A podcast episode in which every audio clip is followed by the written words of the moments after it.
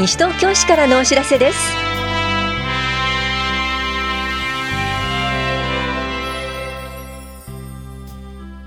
今日は一時保育利用登録更新、民生委員児童委員と主任児童委員などについてお知らせします。インタビュールーム、お話は西東京市子育て支援課子ども相談係の村上克美係長。テーマは子ども条例市民講座、みんなで考える子どもの権利です。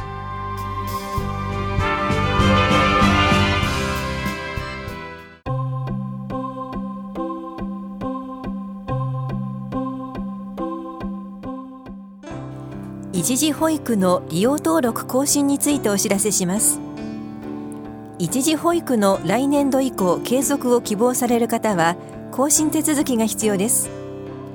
受付期間はいちがつむいかからはつかまでです。提出書類は一時保育利用登録申請書、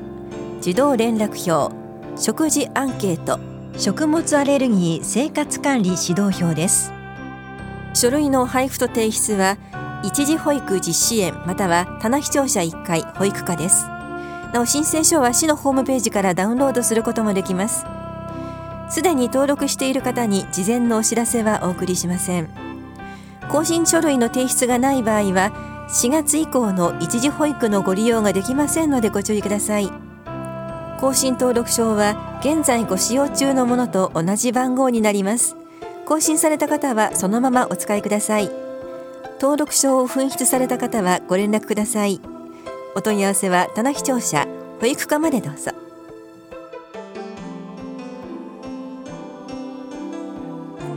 あなたの地域の民生委員児童委員と主任児童委員をご存知ですか？民生委員児童委員と主任児童委員は民生委員推薦会の選考を受け、厚生労働大臣から委嘱されます。じゅうにがつついたちに全国で一斉改選が行われ、西東京市でも各委員が新たに決まりました。任期はさんねんかんです。民生委員・児童委員は担当する地域の中で高齢者・障害者・子育てに心配のある方などの福祉に関する幅広い相談を受け付けています。相談の内容に応じて市や関係機関を紹介したり情報提供を行ったりします。民生委員・児童委員の活動は、市民が抱える問題について相手の立場になり親身に相談を受けること、社会福祉制度やサービスの内容情報を的確に提供すること、市民の求める生活支援活動について支援体制を作っていくこと、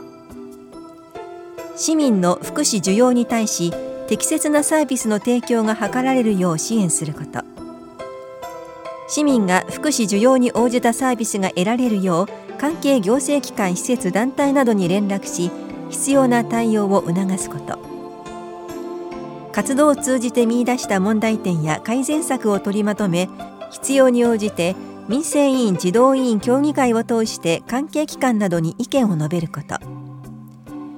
必要に応じて担当区域内の住民の福祉需要を調査することです。民生委員は児童委員を兼ね、児童福祉の向上のために主任児童委員とともに地域の子どもの健全育成・子育て支援活動を行っています。主任児童委員は児童福祉に関することを専門的に担当します。児童福祉関係機関との連絡調整を行うとともに、児童委員と連携して活動を行っています。福祉に関する悩み事、心配事がある方はお気軽にご相談ください。民生委員・児童委員と主任児童委員は秘密を守る義務が法律によって定められており、相談内容は固く守られます。民生委員・児童委員の担当庁別名簿はじゅうにがつじゅうごにち号の広報西東京などでご確認ください。保谷庁舎生活福祉課からのお知らせでした。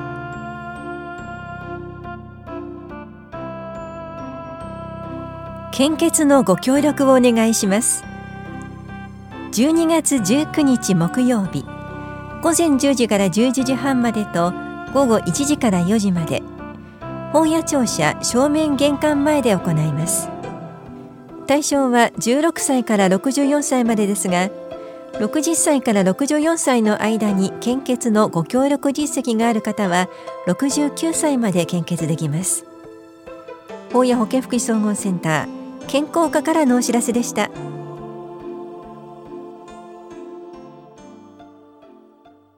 インタビュールーム、お話は西東京市子育て支援課子ども相談係係長村上克美さん。テーマは子ども条例市民講座、みんなで考える子どもの権利。担当は近藤直子です。村上さん、よろしくお願いいたします。よろしくお願いいたします。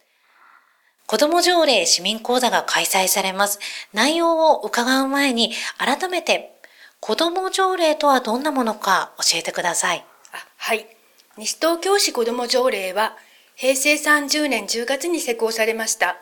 今と未来を生きる西東京市のすべての子どもが心も体も健やかに育つ環境を整えていくため、その理念をみんなで共有し、そのための仕組みを作り、町全体で子どもの育ちを支えていくこと、子どもの人格や権利が大切にされ、子どもに優しい町、西東京市を目指して制定されました。そして、子どもの悩み事や困り事を相談できる仕組みとして、子ども相談室ホットルームが今年のはちがつついたちに開設されました。来年にがつには、子ども条例に関する市民講座が開催されるそうですね。はい。来年のにがつついたちの土曜日、午後いちじからよじじゅうごふんまで、子ども条例市民講座、みんなで考える子どもの権利をテーマに、コール田無の多目的ホールで予定しております。今回の市民講座はどんな目的で行われるんでしょうか。子ども条例について、子どもの権利について、子ども相談室ホットルームについて、子どもをはじめ地域の方々に広く知っていただき、子どもたちの健やかな育ちを町全体で支えるために、一人一人ができることを考えるきっかけになればと思っております。子ども自身はもちろん、子育てをしている方、子どもに関わっている方、そうでない方もどなたにでも参加してほしいと思っております。それではにがつついたち土曜日当日はどんな内容を予定していますか？はい、いち部とに部にあの分かれております。だいいち部は午後いちじから、学生がこれだけは伝えたい子ども条例がテーマで、子ども条例の副読本というのを制作しているのですが、それに関わってくれた大学のゼミのメンバーがリレースピーチを行います。子ども条例を子どもたちに知ってもらうため、市内の小学校のろくねん生が授業で使用する子ども条例の副読本を西東京市子どもの権利擁護委員、あの愛称は シーピーティー というんですが、子どもの権利擁護委員で大学の先生でもある野村武先生のゼミの皆さんと、町内の政策会議のあの委員と共同で制作をしております。副読本の制作に関わった学生が、子どもの権利条約や西東京市の子ども条例を読み込んで、何を子どもたちや市民に伝えたいと思ったのかをあのリレーでお話しします。だいに部は午後にじから、代表子どもの権利擁護委員のシーピーティー の野村武先生の基調講演と、世田谷区と国立市のあの西東京市と同じような子どもの相談救済機関の方をお招きしまして、子どもの権利について考え、本当に安心して暮らせる子どもに優しい町、西東京市にしていくために、子どもの権利擁護委員 シーピーティー やホットルーム、子ども相談室ホットルームの果たすべき役割、それから市民の皆様一人一人がどんなことができるのかということを考える、そういう機会にしていただけたらと思っております。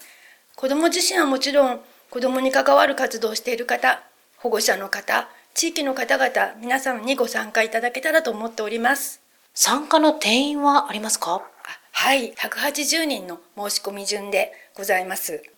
申し込み方法についても教えてください。じゅうにがつじゅうろくにちの月曜日から申し込みが始まっています。あの、お電話またはメールで子育て支援課子ども相談係にお願いいたします。電話は ゼロよんにーよんさんきゅうろくろくよんご です。それではこちらの件に関して詳しいお問い合わせどちらにしたらよろしいでしょうか。はい、あの子育て支援課の子ども相談係、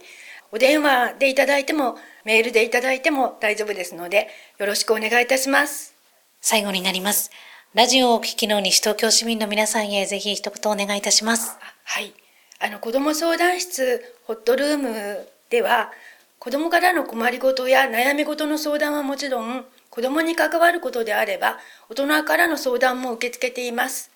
どんなことでもお気軽にご連絡いただけたらと思っております。またにがつついたちのコール田無の市民講座、こちらの方にもぜひご参加いただけたらと思います。お待ちしております。よろしくお願いいたします。ありがとうございます。インタビュールーム、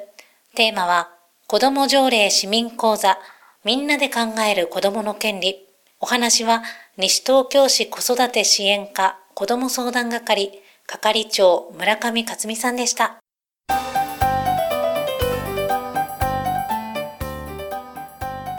一点一品授業一品ゼミナールツアーだいにだんにぜひご参加ください。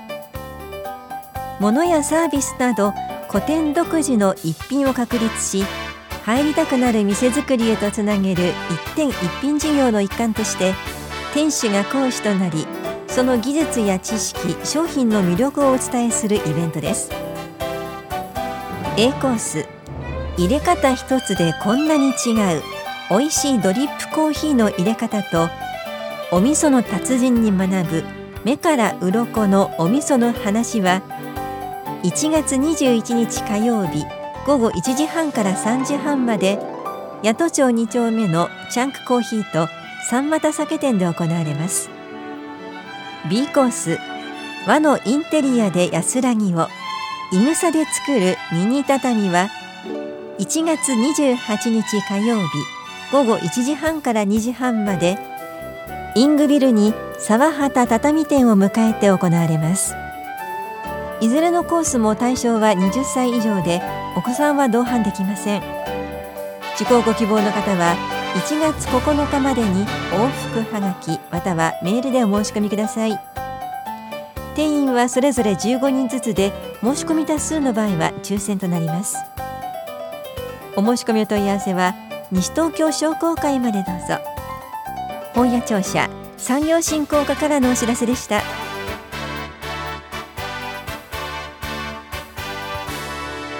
この番組では皆さんからのご意見をお待ちしています。 エフエム 西東京、西東京市からのお知らせ係までお寄せください。また、お知らせについての詳しい内容は広報西東京や西東京市ウェブをご覧いただくか、西東京市役所までお問い合わせください。電話番号は ゼロよんにーよんろくよんのいちさんいちいち ゼロよんにーよんろくよんのいちさんいちいち 番です。以上、西東京市からのお知らせ、亀井さゆりでした。